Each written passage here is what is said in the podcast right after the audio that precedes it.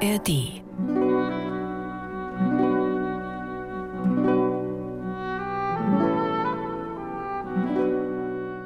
Wir schreiben das Jahr 1939. Victoria hakt ihren Ehemann liebevoll unter und führt ihn über die herrlich angelegten Wege und Treppen.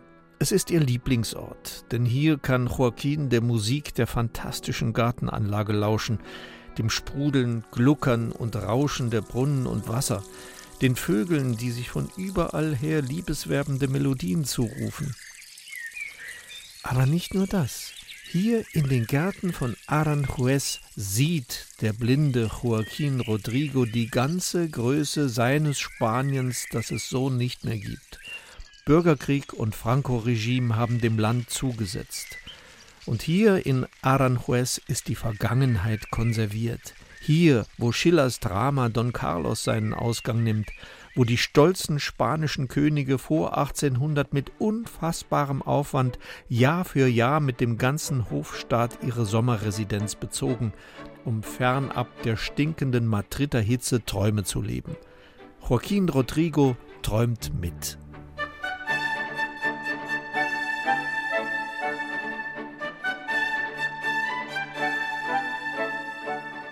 Nun steht der Spanier mit den abgedunkelten Augengläsern auf einer der großen Treppen von Aranjuez, sieht die grandiosen barocken Bögen des Schlosses, die seine Frau ihm so bildhaft beschrieben hat, auf seine Art.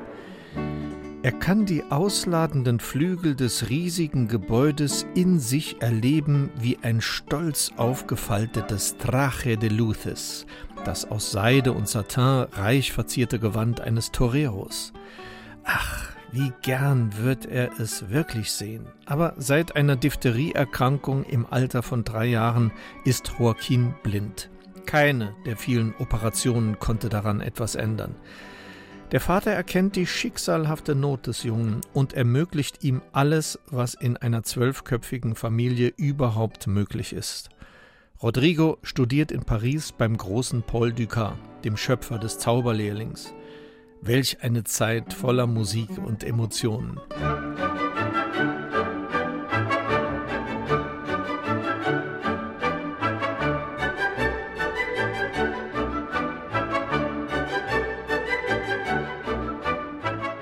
Am Conservatoire lernt Joaquin die türkische Pianistin Victoria Kami kennen. 64 gemeinsame Jahre werden dem Ehepaar gegönnt sein, und Victoria ist Rodrigos Auge und führende Hand. Der Spanier spielt hervorragend Klavier, eine Gitarre wird er allerdings nie in die Hand nehmen. Aber er hört, was möglich ist auf diesem heißblütigen Nationalinstrument, das den Flamenco in sich trägt und der Blinde diktiert einem Kopisten Note für Note seiner kompositorischen Einfälle. Eine zeitraubende Sisyphus-Arbeit, die der Meister mit Demut und Geduld erträgt, sein Leben lang.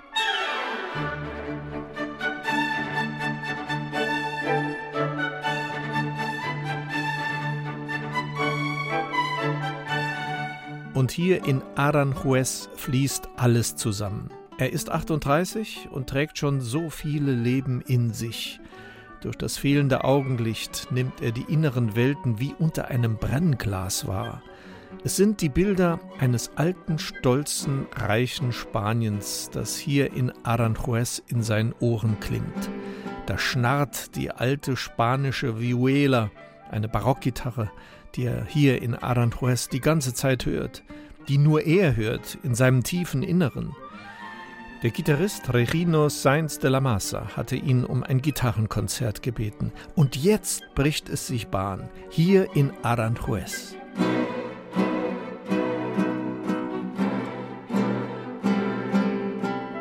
Joaquin Rodrigo lässt alle Gedanken an die sich um ihn herum ausbreitende Moderne links liegen.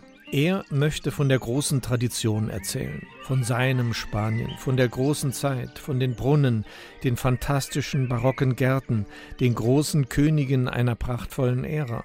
Aber er möchte auch Klang werden lassen, was ihn bewegt. Die Trauer, die Klage über eine Fehlgeburt und die damit verbundene Todesangst um seine Frau. Er wählt dazu das Englischhorn und lässt es eine Melodie in Form der berühmten Saeta, des Klagegesangs einer Karfreitagsprozession, anstimmen.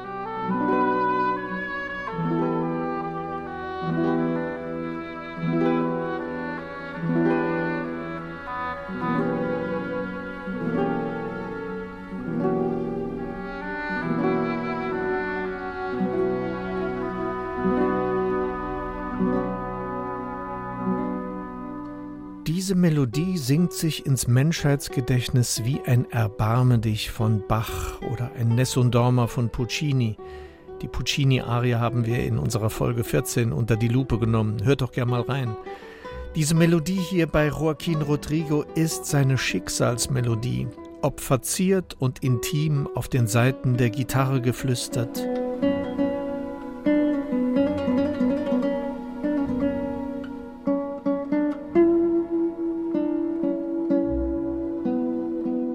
Groß aufgefahren im Orchester und damit an emotionaler Wucht kaum zu überbieten.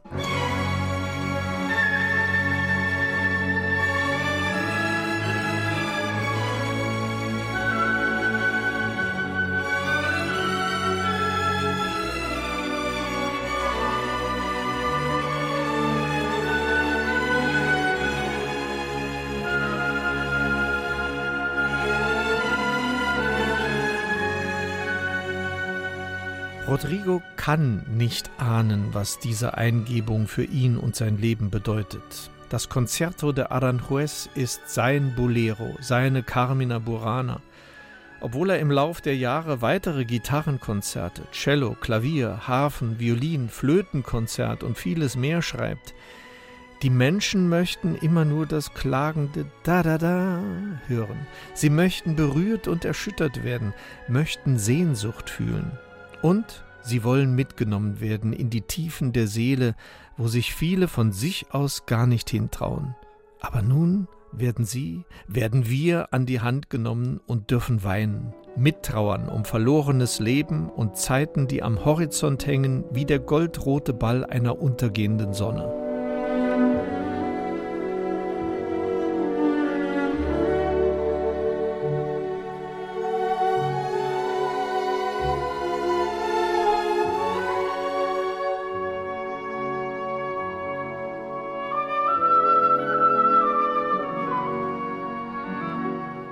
Wir sind Aranjuez. Rodrigo ist ein Zauberer. Er überlebt zwei Weltkriege und durchlebt ein ganzes Jahrhundert mit all seinen rasanten Entwicklungen. Als der von König Juan Carlos zum Marqués de los Jardines de Aranjuez geadelte Komponist 1999 mit 97 stirbt, ist sein Concerto de Aranjuez eines der beliebtesten klassischen Werke überhaupt. Der Marquess hat es tatsächlich geschafft, die Gitarre im Zusammenspiel mit einem großen Orchester so zu inszenieren, dass sie nie in den Fluten der Pracht ertrinkt, dass sie immer Vortänzerin bleibt, zart umgarnt oder auch mal vollmundig kommentiert. Dafür trägt man ihn nach der Uraufführung in einem Triumphzug durch die Straßen von Madrid.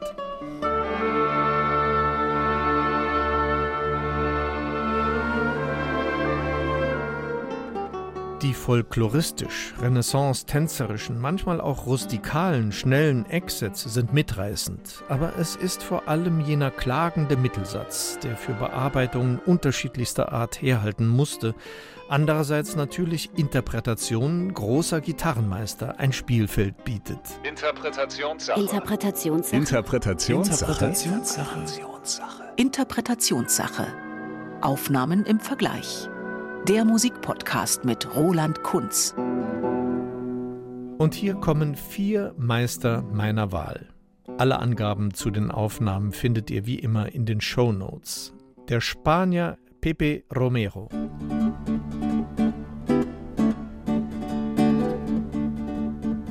Der Spanier Marcos Socias.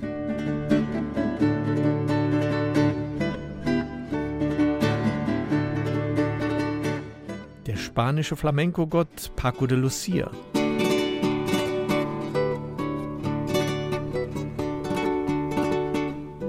Milos Karadaglic aus Montenegro.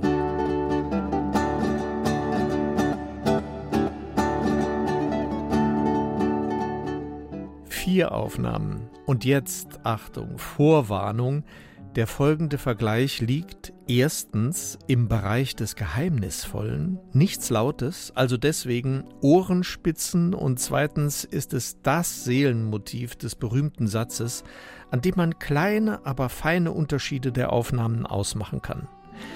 Die Nummer 1, Pepe Romero mit der Academy of St. Martin in the Fields unter Neville Mariner. Pepe Romero spross einer ganzen Dynastie an hervorragenden Gitarristen. Er lässt das kleine Motiv exzellent durch seine Finger rollen, ähnlich wie die Verzierungen, die Joaquin Rodrigo mit seinen Händen an den fein gearbeiteten Wänden in Aranjuez entdeckt hat. Der Ton klar, leicht schwingend auf den Bünden der Gitarre.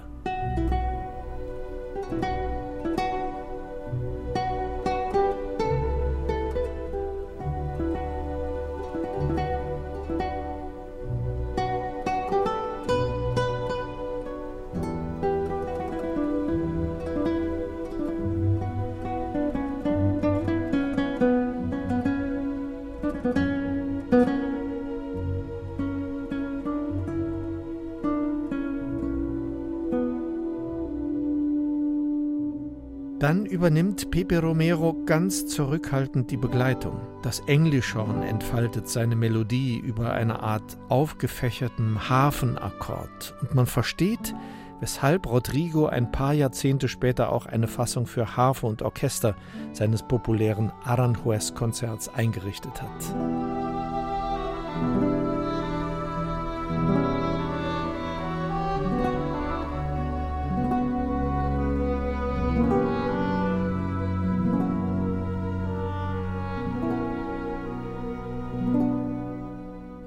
Und jetzt die Nummer zwei. Der Spanier Marcos Socias in einer rein spanischen Angelegenheit mit dem Orchester aus Granada und dem Dirigenten Josep Pons. Dieser sanft intime Part bietet ja nicht die Möglichkeit der großen Ausreißer. Und dennoch, Socias gestaltet diese kleinen Verzierungen, die Ziselierungen rund um ein paar Töne, wie edle Tröpfchen, die im Sonnenlicht schillern. Er nimmt sich Zeit, genießt jeden dieser Tropfen und das Orchester und die anschließende Englischhornmelodie atmen Erinnerung aus, in vollendeter Ruhe.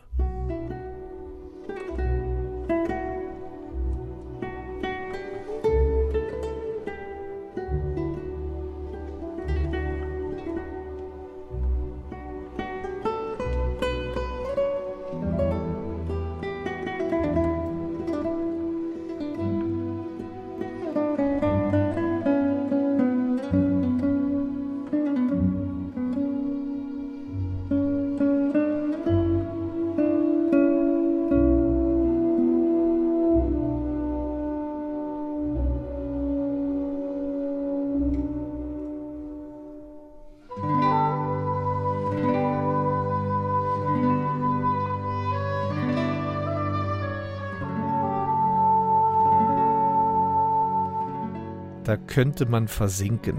Und wie ist das bei der Nummer 3, bei Paco de Lucia in einer Live-Aufnahme aus dem Jahr 1991 mit dem Orchester de Cadaqués und dem Dirigenten Edmond Colomer? Wer genau hinhört, merkt, dass Paco so mit seiner Gitarre dasitzt, wie er bis zu seinem Herztod immer bei Konzerten auf der Bühne gesessen hat nicht mit Fußschemelchen des klassischen Gitarristen, sondern lässig. Das rechte Bein über das linke geschlagen und die Gitarre folgt seiner Erzählung. Der Meister des Flamenco, der in sein Spiel immer den Jazz mit einbezogen hat, setzt an dieser zarten Stelle ein paar Zeichen. Die Interpretation kommt aus der Seele des Flamenco. Und Paco de Lucia markiert das mit ein paar kleinen Vorschlägen, Akzenten, die Ausdruck von tiefer innerer Leidenschaft sind und diesem langsamen Satz das geben, was die Musik zu einem Meisterwerk macht. Subtile Größe.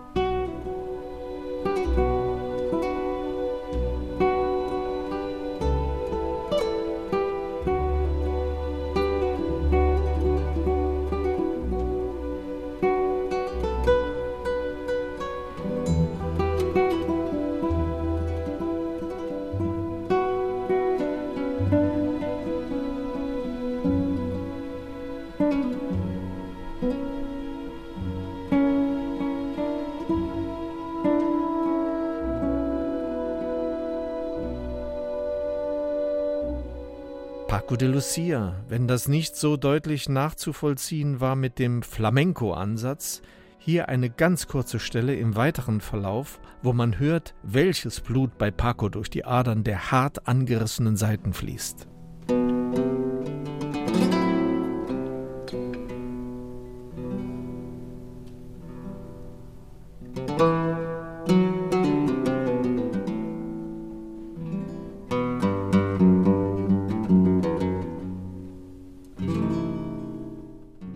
Paco de Lucia. Und jetzt noch die Nummer 4, die jüngste Aufnahme aus dem Jahr 2013, übrigens auch die einzige nicht-spanische Konstellation, die klanglich dort angekommen ist, was heutzutage so möglich ist.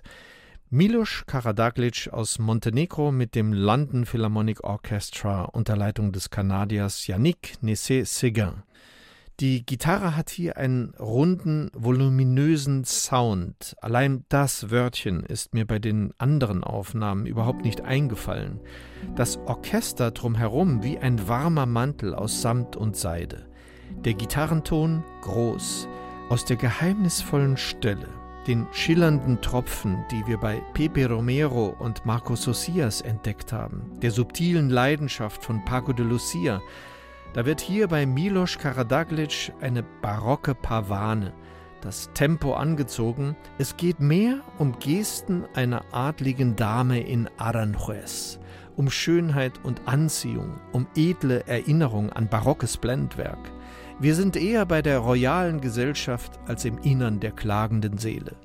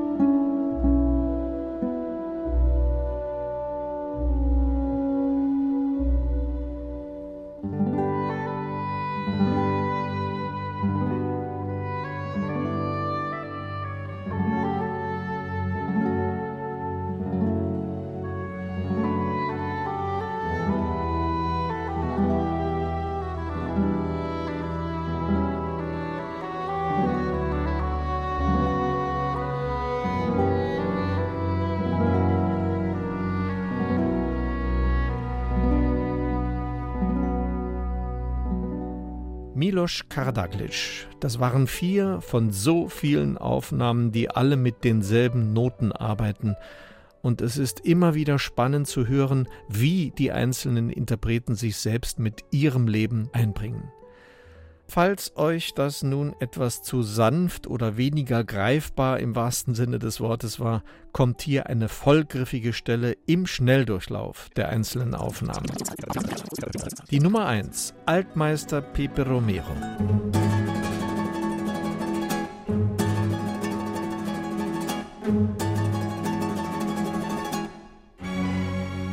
Die Nummer 2, Marco Socias, der detaillierte Feinarbeiter. Nummer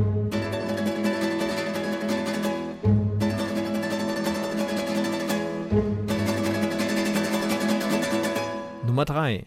Paco de Lucia, der auch mal improvisiert und den Flamenco raustanzen lässt.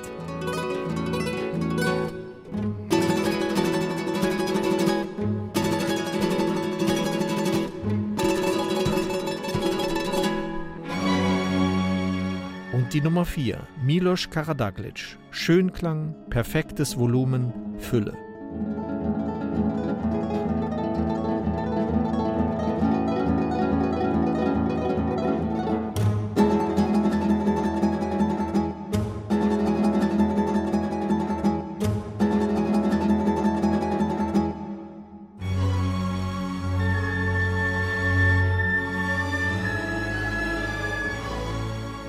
Das waren die vier ausgewählten Versionen des berühmtesten Gitarrenkonzerts der Welt. So darf man es durchaus sagen. Das Concerto de Aranjuez von Joaquín Rodrigo. Und wenn ihr selbst eine Idee oder einen Wunsch habt, schreibt einfach an interpretationssache.sr.de. Zum Abschluss, wie immer, eine der Versionen von Concerto de Aranjuez ganz, beziehungsweise in einem größeren Ausschnitt. Ich habe mich für Paco de Lucia entschieden. Der Flamenco-Meister zeigt hier eine weitere Facette seiner riesigen Farbpalette. Er macht aus der spanischen Stadt Aranjuez einen Ort, an dem gelitten und gefeiert wird, der darüber hinaus aber auch die Flamenco-Wurzeln dieser urspanischen Musik von Marquez Joaquín Rodrigo aufflammen lässt. Schön, dass ihr Interpretationssache dem Musikpodcast von SR2 Kulturradio verfolgt und lasst gerne auch ein Abo da, damit ihr auch die kommenden Folgen nicht verpasst.